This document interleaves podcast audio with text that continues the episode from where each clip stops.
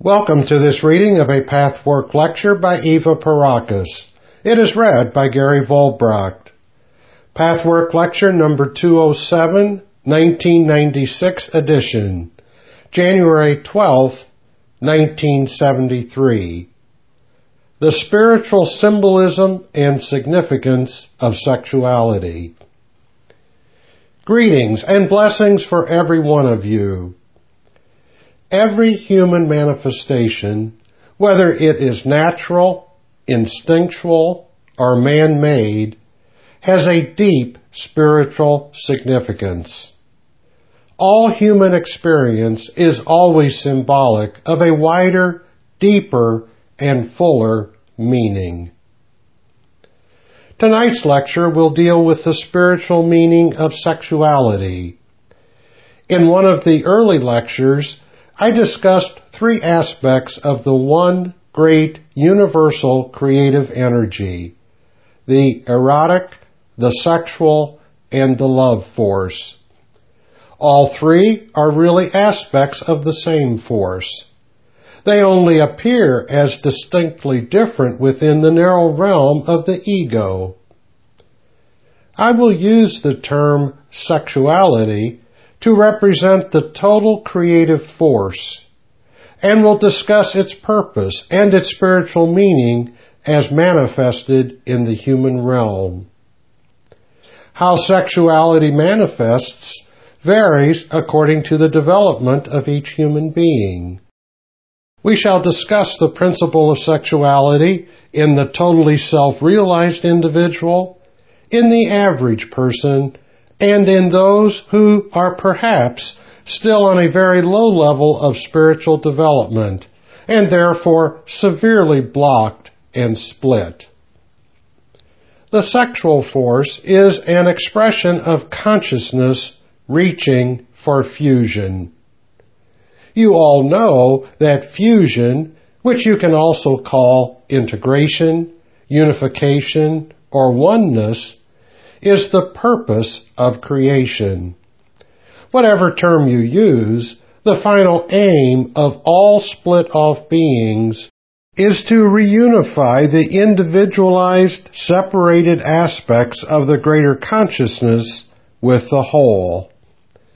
The split off aspects are integrally connected to a great force that motivates individuals to strive toward unification.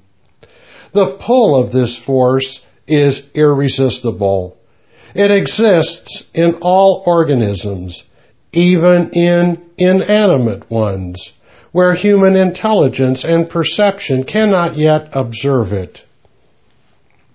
The power of sexuality in its most ideal form can convey more fully than any other human experience what spiritual bliss, oneness, and timelessness are.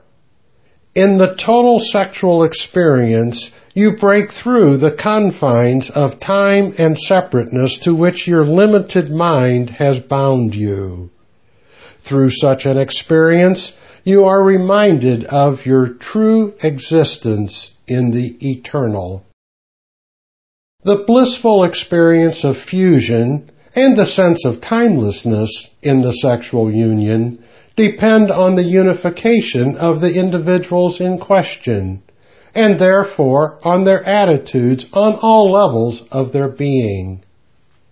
If the sexual experience is an expression of the physical, emotional, mental, and spiritual levels, and if these levels are unified with each other without any conflict, then the people who express their being on all these levels in accordance with spiritual law have a sexual experience as complete, fulfilling, rich, joyous, nourishing, sustaining, furthering, and reminiscent of spiritual reality as any human experience can be. Then, in that blissful experience of total union, the fulfillment transcends personal satisfaction and enrichment. In this way, these individuals are also fulfilling a task in the universe. This may seem strange, for the human brain is used to equating task and fulfillment with something arduous, difficult, or even unpleasant. In reality, the more complete the joy, pleasure, bliss, and ecstasy, the more creative power is added to the universal reservoir. Each such experience is like a new star lighting up somewhere in creation and becoming yet another torch in the darkness of the void that is destined to be filled. What is the meaning of the sexual experience on the physical level? What does the urge to physically unite signify? The usual answers, such as the perpetuation of the race or the need for pleasure, are only partial answers, and rather superficial at that. When two human beings are attracted to each other, we might say that they yearn to know each other, to reveal themselves to each other, to let themselves be known and found, and to find the true meaning of the other person. By revealing yourself to another being, your own true being can enter the full dimension of that other person's self who is also seeking to know you. This mutual desire, which is energized by an involuntary force, creates an electrifying blissful feeling and longing.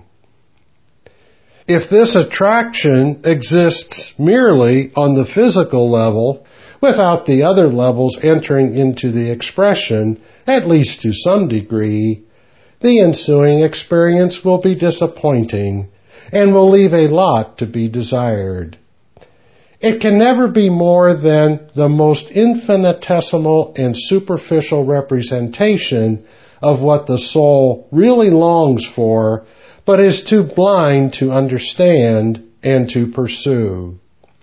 The pursuing of full union with another soul requires a purification and unification process such as your path.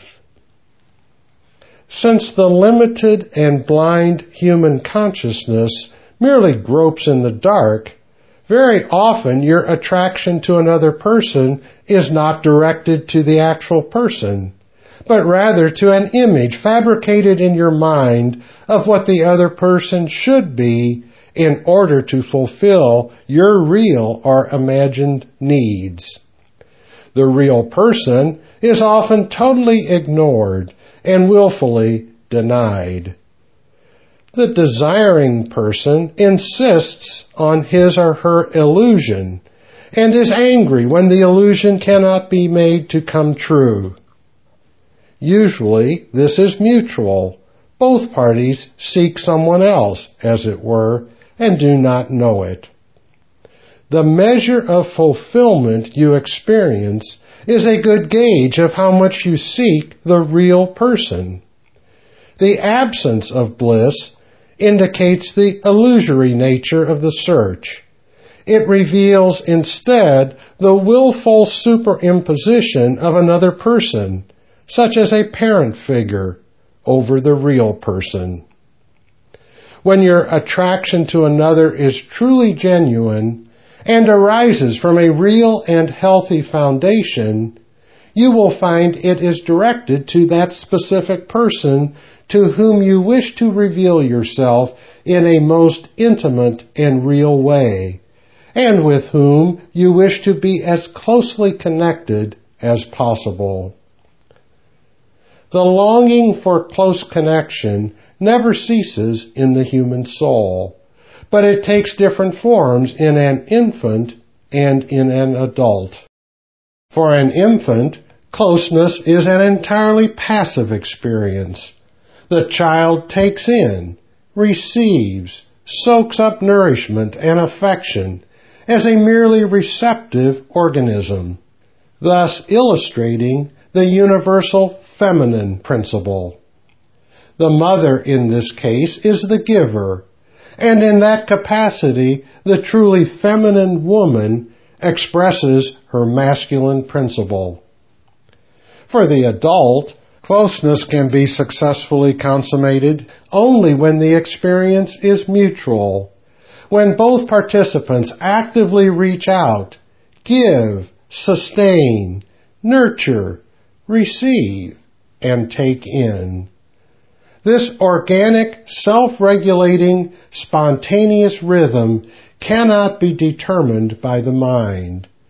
It is the involuntary expression of a lawful process so exacting, intricate, and meaningful that to convey it to your human scope of understanding is impossible.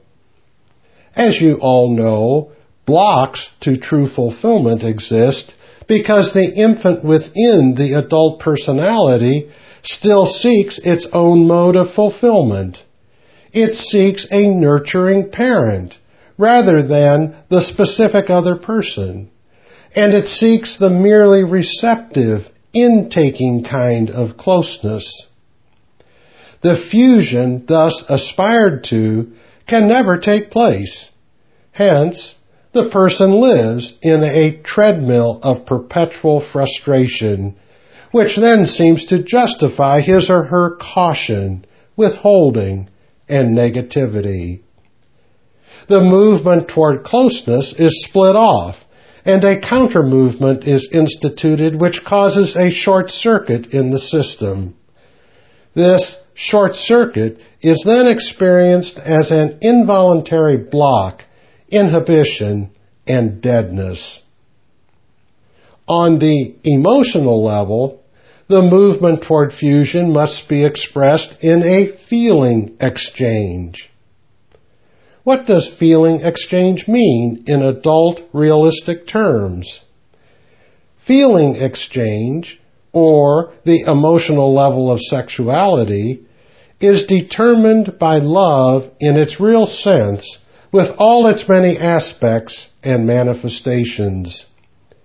You use the word love very freely, but only too often there is no meaning attached to the word when it is pronounced, or, even worse, the word love is used as a label, behind which are hidden very different feelings, such as ego needs and negative aims. People use each other in the most exploitative way and call this love. What is the vivid living experience behind the stereotyped label? The experience of love is primarily the attempt to perceive the multiple reality of the other person. Such an endeavor requires that you temporarily put aside your ego, your own needs, expectations, and personal preoccupations to make yourself empty. Then you can let in what is. Let in the other person so you can truly perceive, experience, and feel all the complexities of this other being.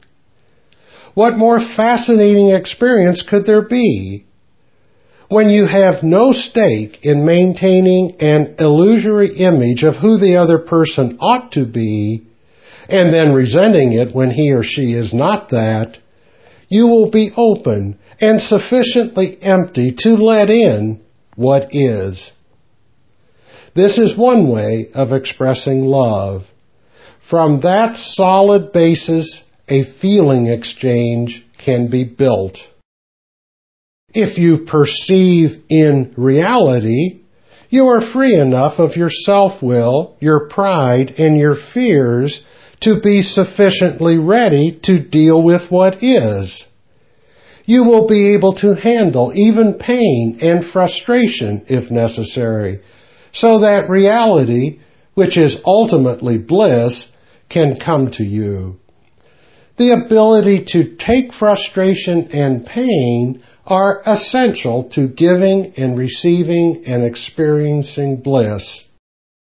On the other hand, If you are very threatened by and defended against pain, the pain of not having your way, the pain of being hurt a little, the pain of having to give up an imaginary or even a real advantage, you will create a hard wall out of your flowing energy stream. Nothing can come into you through this wall, nor can anything flow out from you toward others. You are isolated in the self-created prison of your defense against pain and unpleasantness. You become numb and cannot live fully. You cannot fuse, and thus you can have no pleasure. Loving, and therefore the ability to give and receive, depends on one's ability to perceive reality with uncluttered vision. This ability, in turn, depends on how well you can suffer pain in an undefended way that is free from manipulative interpretations of the pain.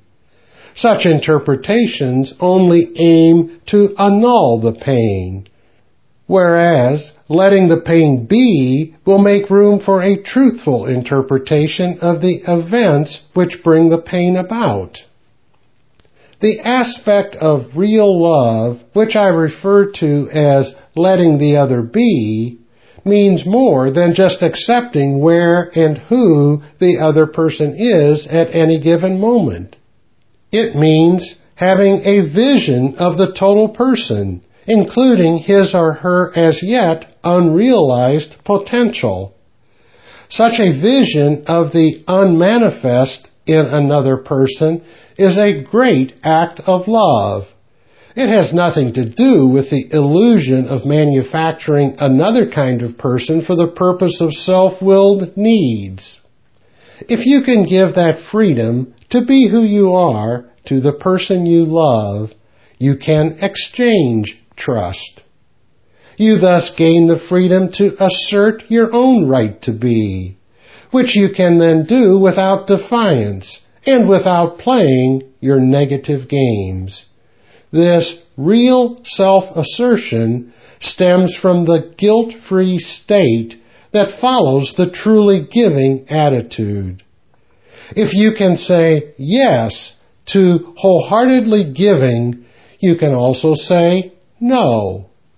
If you truly give, you can also assert your inner right to receive and that is not to be confused with childish, neurotic demands.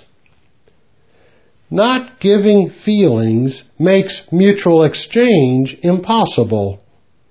Since in reality giving and receiving are one, you cannot give to others without also giving to yourself. Conversely, by withholding from others, you inevitably withhold from yourself. You then blame the consequent deprivation on the other person because you are still clinging to the illusion that giving and receiving are two separate acts. The fusion you long for can only come about if every feeling you long to receive, every single aspect of loving, is richly flowing out of you.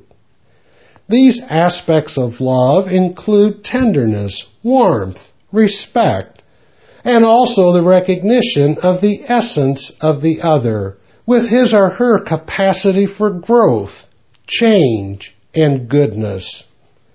Add to these patience and giving the other the benefit of the doubt. Make room for alternative interpretations. Trust and give the other room to unfold and to be. You also yearn passionately to be given these aspects of perfect love. Fusion can take place on the emotional level only when you are fully committed to learn to expand your own capacity to give these components of perfect love. But in order to fuse emotionally, and therefore totally, it is equally necessary to express yourself truthfully toward the other person, even when this may not be welcome or desired. Not doing so, under the guise of a so-called loving goodness and taking it in silence, is sentimental and usually dishonest. For in reality, you merely fear the unpleasant consequences and are thus not willing to risk pain, exposure, confrontation, and the hard work of reintegrating the relationship on both a higher and more profound level. This can only be done healthily without guilt when you have dealt with and eliminated your own cruelty. As long as any cruelty exists in you, you will never be able to tell the truth to others without hurting them.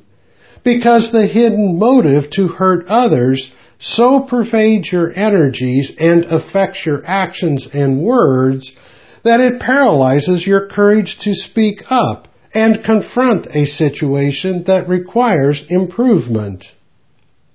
How then can an unhampered giving of love be reinstituted and increased? It is possible that you are free from cruelty and can speak up in a totally constructive way, and still the other person is hurt. Maybe because he or she insists on never being criticized or frustrated. But if you can deal with the hurt that arises in you from this reaction, you can truly risk this event and battle it through so that an open exchange of feelings can be made possible. You will find that the more you act out of your sincere intention to love and feel more deeply, the more fruitful the outcome will be when you risk offending your partner.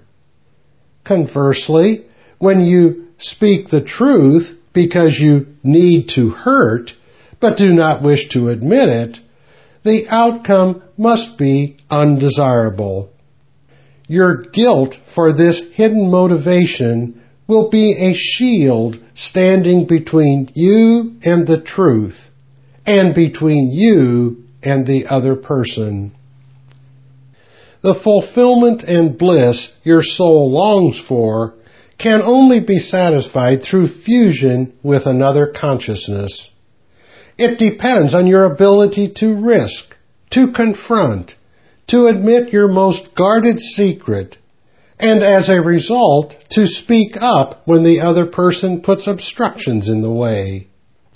You must also recognize your own limitation to express your best feelings when the unexpressed negativities and hidden games of your partner make this impossible. The positive assertion I speak of here is entirely different from making a blaming demand, which truly puts the responsibility on the other person. The kind of assertion I refer to here does not blame the other, and yet it also recognizes what the other is doing. When you no longer have a stake in blaming, you can truly speak up you are no longer too blind to fully see the emotional involvement in your negative exchange. As long as you can only perceive this negative exchange indirectly, your struggle must be painful, and you will not experience peace from recognizing your partner's role in the exchange. But when your recognition of your partner's negative contribution stems from the clear vision you could only gain as a result of self-confrontation and deep honesty, then you will risk, and the temporary pain will not diminish you. In order to fuse emotionally, honest exchange at the risk of occasional crises is necessary. This honest exchange is totally dependent on the individual's self-honesty and goodwill to abandon dishonest, hurtful, and destructive patterns. If you are hampered, inhibited, and afraid, You also inhibit the mutual scope and depth of the bliss that arises from fusion. In that case, you have to ask yourself where this fear has its origin in both of you. And since you can only be responsible for yourself, ask especially where the fear originates in you. Where is the cruelty in you that makes you afraid of saying what you see? Where does your blindness toward yourself inevitably blind you toward the other person so that you are unsure and defensive about what you see and consequently militant and hostile? Again, emotional fusion can exist only to the degree that the prerequisites I discussed here are fulfilled. Mental fusion exists on the level of the thinking mind. The ability to exchange the deepest ideas and thoughts and to risk disagreement and disapproval are basic. Mental fusion can only exist when there is a certain blend of compatibility. Two compatible partners have to share certain fundamental ideas about life. They must also be spiritually more or less on the same plane of development. This does not mean that every small idea must be shared. That is quite impossible, and divergence in some ways is necessary. It is both a result of the variety within human beings and also a necessary help for each one's further development. Several qualities are required for reaching mental fusion. One is the need to grow toward truthful understanding of each other. Another is the humility to search for and discard, if necessary, the ideas and opinions you both may hold. You also need the humility to let the other, and also yourself, be right or wrong. The very act of looking for a deeper way of truth concerning even the tiniest issues provides wonderful fuel for growth and helps you to reach deeper union on the mental level. The attitudes you bring to bear on the points of difference and the ways you approach them are important. Do you avoid any confrontation of ideas because it is simply too uncomfortable to make waves? Do you agree superficially so as to have peace because the issue is unimportant anyway? Can you perhaps not be bothered to even deeply think about things that do not directly concern you? Or do you insist on being right merely for its own sake? Is disagreement a way to find an outlet for the negative feelings and thoughts stored up in you which you do not choose to deal with constructively? The freedom to have different ideas can be granted only when you are both anchored in spiritual truth and when you aim in that direction. When spiritual reality is forever the ultimate aim, you also know that there is only one truth. And this applies every bit as much to the large vital issues as to the smallest everyday inanities. But you also know that this one truth has many facets, often including two apparent opposites that are parts of one whole. With spiritual truth as the ultimate goal, you will sit lightly in the saddle of opinions, ideas, and thoughts. This will make it possible to share and exchange them. If you always aim for the inner truth, the spiritual truth, then the little disagreements or different opinions slowly disappear. First, they cease to matter. Then they become integrated or fused in the all-uniting truth of spirit. Mental sharing must not be neglected. One often sees relationships with sexual sharing and, to a degree, emotional sharing, but mental sharing is strangely neglected in a world that stresses the importance of the intellect, ideas, and the mind so much. Yet people live next to each other day in and day out, depriving themselves and each other of the joys of mental fusion. They do not mentally expose their innermost beings, ideas, beliefs, dreams, aspirations, feelings, fears, goals, yearnings, insecurities, and hopes. The world of the mind and ideas is an integral part of total sharing. And it is quite impossible for one person to fuse with another on one level in a truly satisfying way while keeping separate on any of the other levels and thus not staying in tune with the natural movement toward fusion. For instance, quite often when frustration is ascribed to sexual incompatibility, the sexual incompatibility may not be a result of an absence of physical attraction at all. It may be the result of insufficient fusion on any one or all of the other levels. Spiritual fusion is always a natural result of fusion on the physical, emotional, and mental levels. Fusion existing on these three levels means that the parties involved must be highly developed spiritual beings, actively working on and involved in a spiritual path. They must be sufficiently awake to consciously and deliberately seek spiritual truth. Reaching the spiritual self must be one's primary aim if total fusion is to exist. It is therefore true that the fulfillment and bliss that every created being longs for is possible to the degree that a person's spiritual development has advanced and still continues to advance.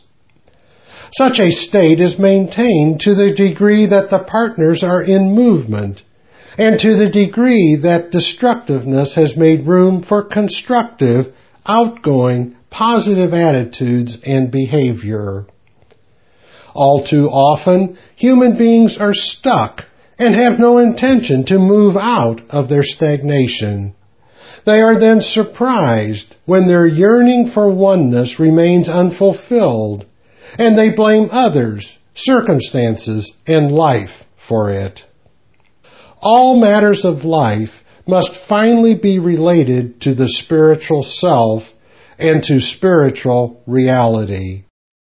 All disputes can truly be resolved and conciliated only in the spiritual self which is one in all created beings. When two human beings fuse with the feeling that there is a spiritual world within both of them where they can discover their oneness, then spiritual union takes place. The tremendous creative power of the sexual force generated through union on all levels has self-perpetuating life with both positive and negative aspects. Participating in this life, the partners striving for union set something in motion that takes on its own momentum, like a stream which the human personality has to learn to follow. Whatever exists within the human psyche shows up in the sexual experience it is impossible to keep anything out. The manner of the sexual experience is, therefore, an infallible indicator of where a person's psyche is. It will reveal where a person is liberated and at one with divine law, where evil and destructive, and we're stuck and stagnant because the destructiveness is hidden and not dealt with. hidden facets become magnetized and energized by the sexual current, thereby determining its direction. When this direction is negative and therefore shamefully denied, both the person's development and the vitality of the life force are hindered. The powerful creative energy inherent in sexual expression creates a condition where all character attitudes and all aspects of one's most hidden nature must manifest. Unfortunately, human beings are extremely blind to this. Even the most advanced psychology is oblivious to the fact that the way in which sexuality manifests, not necessarily in action, but in inclination, reveals one's whole character with all one's attitudes, personality, and ego trends, problems and impurities, as well as one's already purified beauty. All that information is revealed and available to anyone who knows how and where to look for it. All too often, sexual attitudes are dealt with in a glib way by simply judging them as healthy or neurotic or morally right or wrong. There is also a defiant refusal to recognize the keys contained in them. In such cases, these manifestations are separated from the rest of the person as if such inclinations were purely a matter of taste or inborn traits, such as being born with blue eyes or brown. Labels are so often supposed to take care of the matter. Often, the spiritual message of the inner reality is completely overlooked, no matter how clearly and loudly it speaks through a person's sexual inclinations, whether allowed to manifest or denied and repressed. If character defects deform one's sexual drive into cruel, destructive fantasies, to act them out is just as unnecessary as to act out other destructive feelings. The same is true for any murderous feelings you own up to on your path. They don't need to be acted out in order for you to be able to face, understand, accept, and deal with them and to recognize their inner meaning. It is precisely because sexual energy is so powerful that every small, apparently insignificant attitude existing in the human personality reappears symbolically in one's sexual expression. The way sexuality expresses itself in an individual mirrors those inner aspects which the person desperately needs to be aware of. My friends, it is a question of learning to use this knowledge. Look at your sexuality in a new way.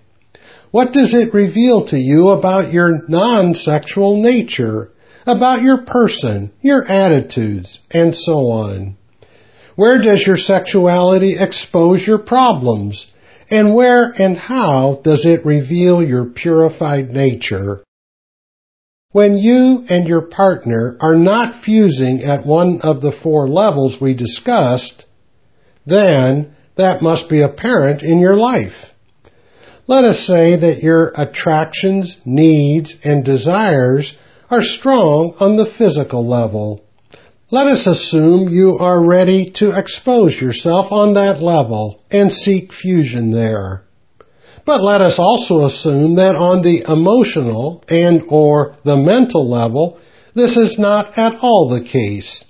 There, you wish to keep separate and do not wish either to give or to risk or to constantly integrate each level on a yet higher plane. The physical level will then not only become severely restricted, but the nature of your sexual drive must, in one form or another, reveal the emotional and mental attitudes you may keep hidden. you may have no notion that these attitudes reappear in a sexualized form, infused and magnetized by the sexual force. If the negativities of the psychic system are denied consciousness, the sexual experience must be blocked, flat, unsatisfactory, mechanical, and, in more severe instances, even totally paralyzed. If this denial is removed, the sexual inclination may show up character tendencies such as finding pleasure in being cruel. There are many variations and details that cannot possibly be generalized. For example, if both the guilt and the ensuing self-punishment are denied and repressed, they may show up in a sexual inclination to be hurt, humiliated, or rejected. There are innumerable possibilities and meanings. Each sexual fantasy must be reawakened and allowed to be so that it can be understood.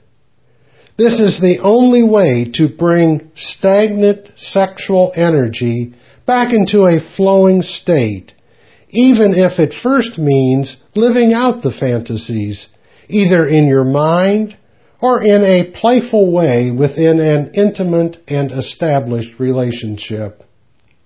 Often, the deviated sexual expression is quite conscious and is indulged in and enjoyed to whatever degree it is possible to do so in this hampered way. However, such sexual expression is not connected to its deeper meaning.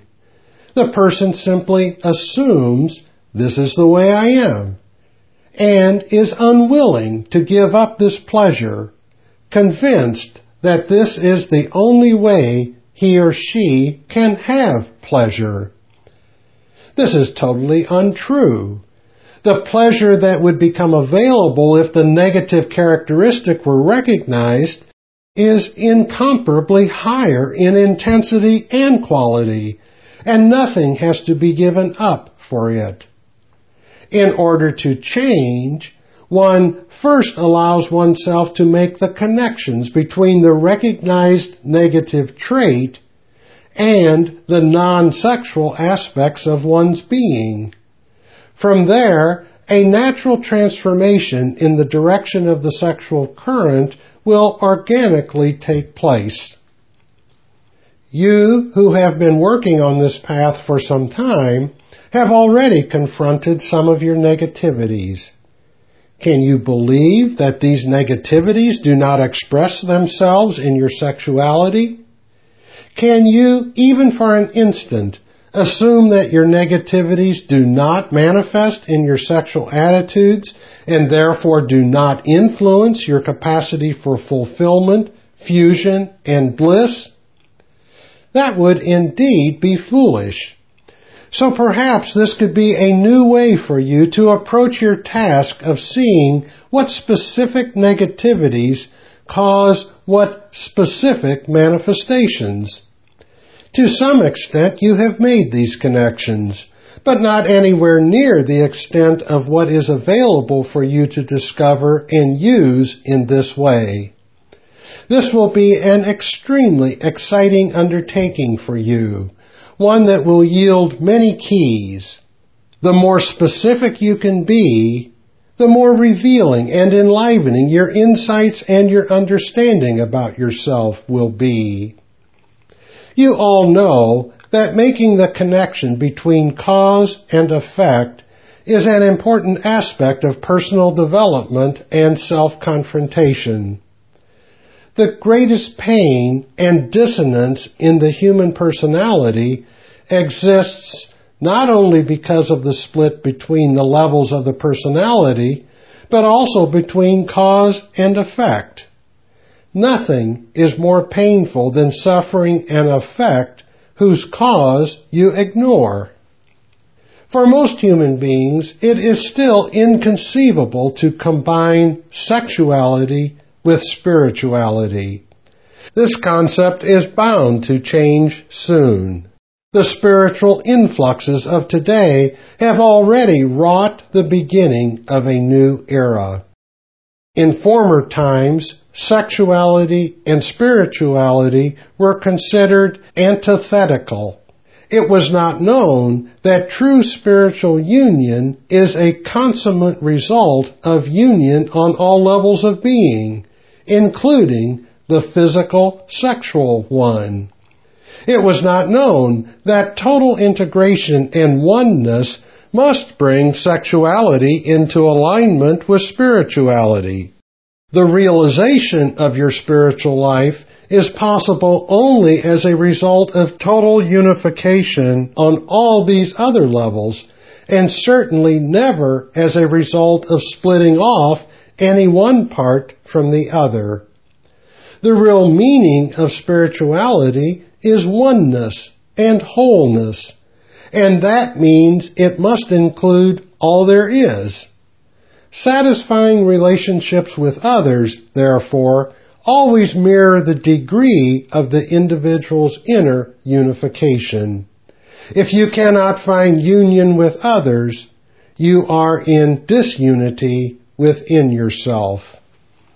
The difficulty human beings have in unifying spirituality and sexuality, even in a concept, is due precisely to what I explained before, namely, the fact that hidden evil manifests in and through the sexual expression. This is why for centuries spiritual teachings have postulated that sexuality is a hindrance to spiritual development. At an earlier time in history, there was a reason for such postulates. They were not all that wrong at that time.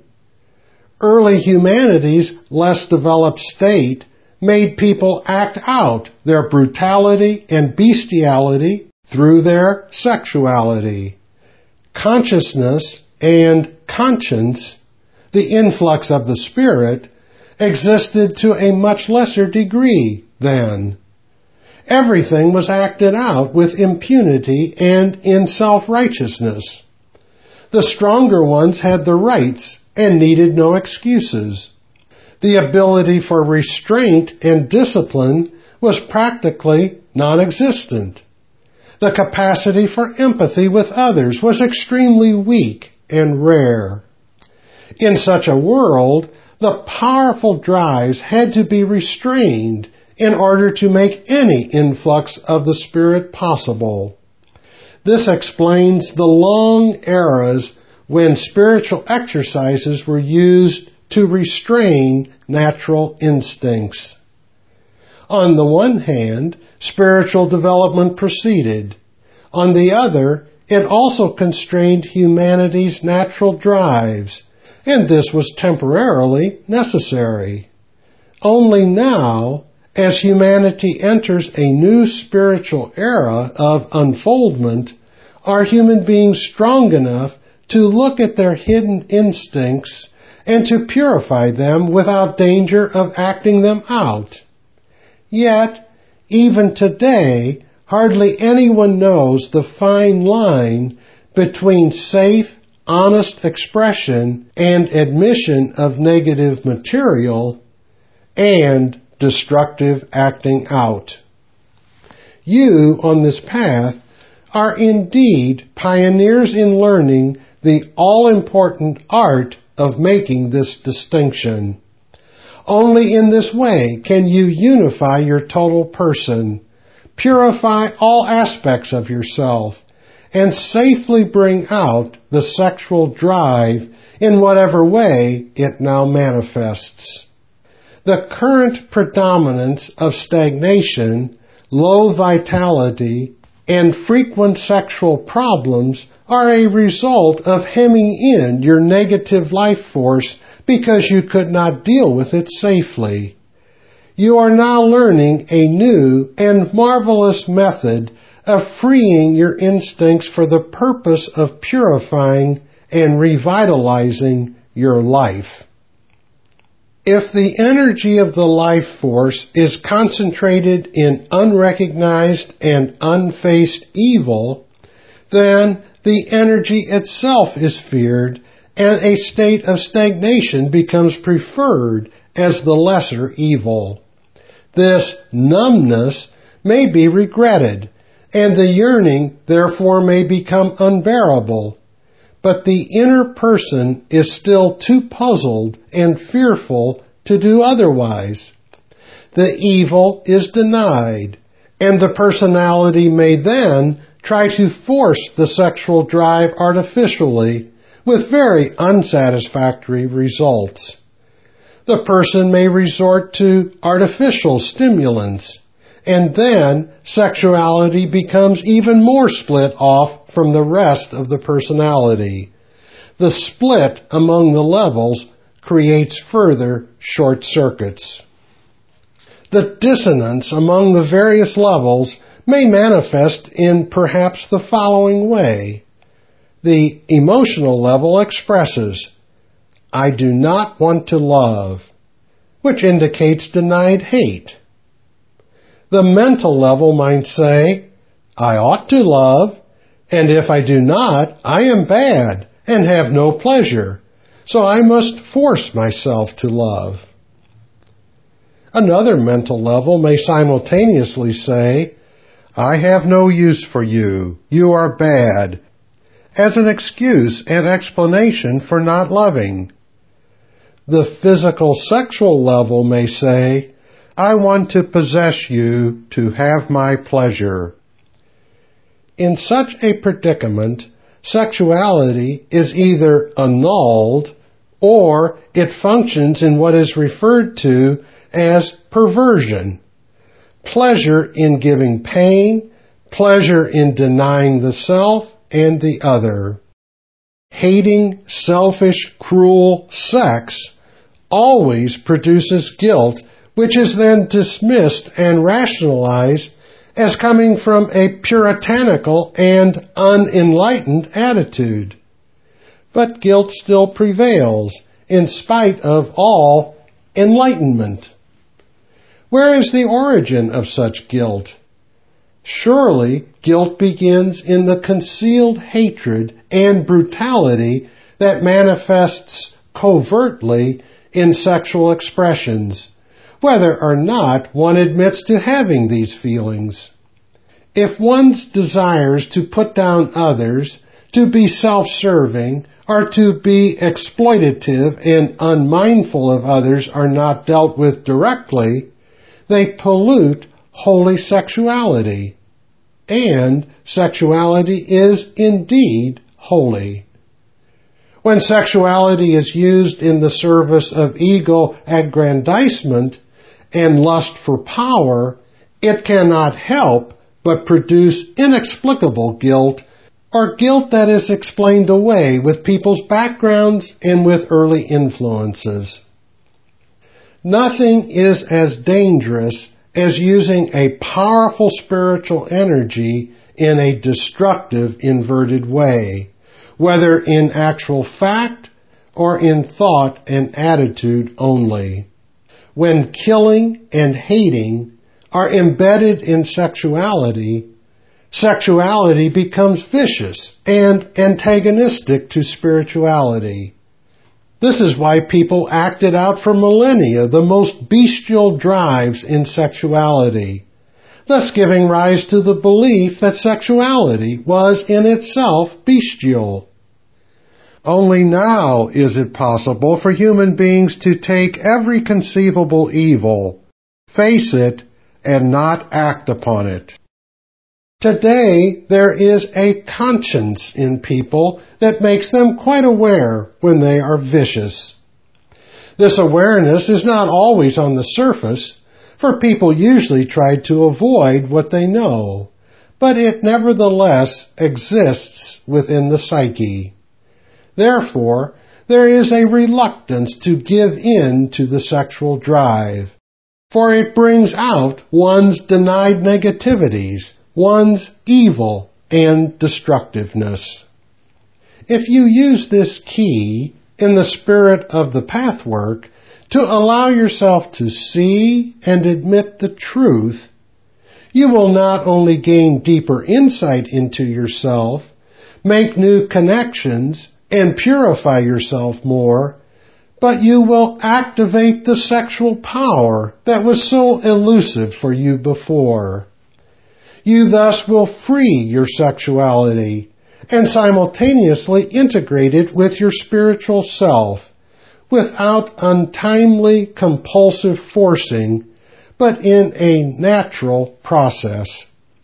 You will free the sexual energy from the negative involvement the awareness of where you are caught in a negative sexual expression must be combined with the full understanding of the meaning of this hookup. You must account for the negative expression of your sexuality. How does it reveal your selfishness, your cruelty, your lovelessness, your greed? Deal with this, my friends. The more you do this, the less blocked you will find yourself to be. The more spontaneous the inner movement will become. The more revitalized will you be by the experience of fusion, and the more your involuntary forces will function. But you must first take the risk of allowing the involuntary forces to reveal the deepest aspects of your evil which you are otherwise unable to discover. Your most secret sexual fantasies, if examined in the clear light of truth for what they really are, will be your liberation. No truth is ever too much to bear. No truth, if perceived with a sense of realism, can ever diminish your spirit and your true self. Thus, you become alive and awaken from your deadness. You will free yourself from your fears. Before ending this lecture, I want to say just one more thing in connection with this topic. The masculine and feminine principles in the universe express themselves in every creative act. How do they express themselves between and within the two partners? The masculine principle expresses the outgoing movement of reaching, giving, acting, initiating, asserting. The feminine principle expresses the receptive movement of taking in and nurturing. In distortion and negativity, the masculine principle manifests as hostile aggressions, hitting rather than giving and reaching. The feminine principle in distortion turns from loving receptivity and nurturing to grasping, grabbing, stealing, holding tight, catching, and taking without letting go. These principles manifest in every living act. Both principles, in harmony and distortion, exist in both men and women. They can easily be detected with a minimum of self-observation. They are manifest as soul movements that may or may not also manifest as physical acts. These movements exist in absolutely everything that could ever be created or could ever be. They are integral manifestations in creation once you ascertain the manner in which both principles express themselves in you, it is easily possible to connect these expressions with your mental, emotional, and physical levels. Allow yourself this vision.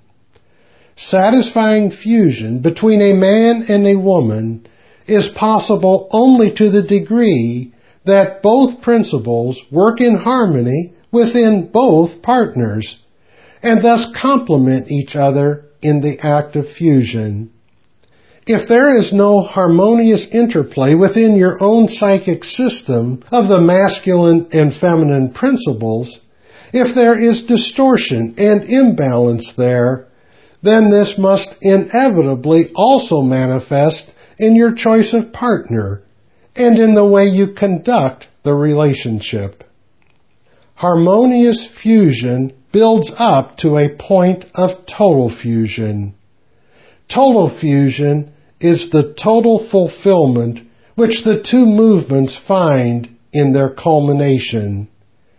This is again a universal phenomenon to be found in every creative act, whether this be the creation of a planetary system, the creation of a simple object, or the unifying of two loving mates. This point of fusion, which you may call orgasm, is the total fulfillment. The aim has been accomplished in spirit to the degree that this fusion is now possible for the striving entities in whatever creative act. This creative experience can take place only to the degree that negativities and egotistical defenses are being abandoned and the involuntary movement is accepted, welcomed, and followed.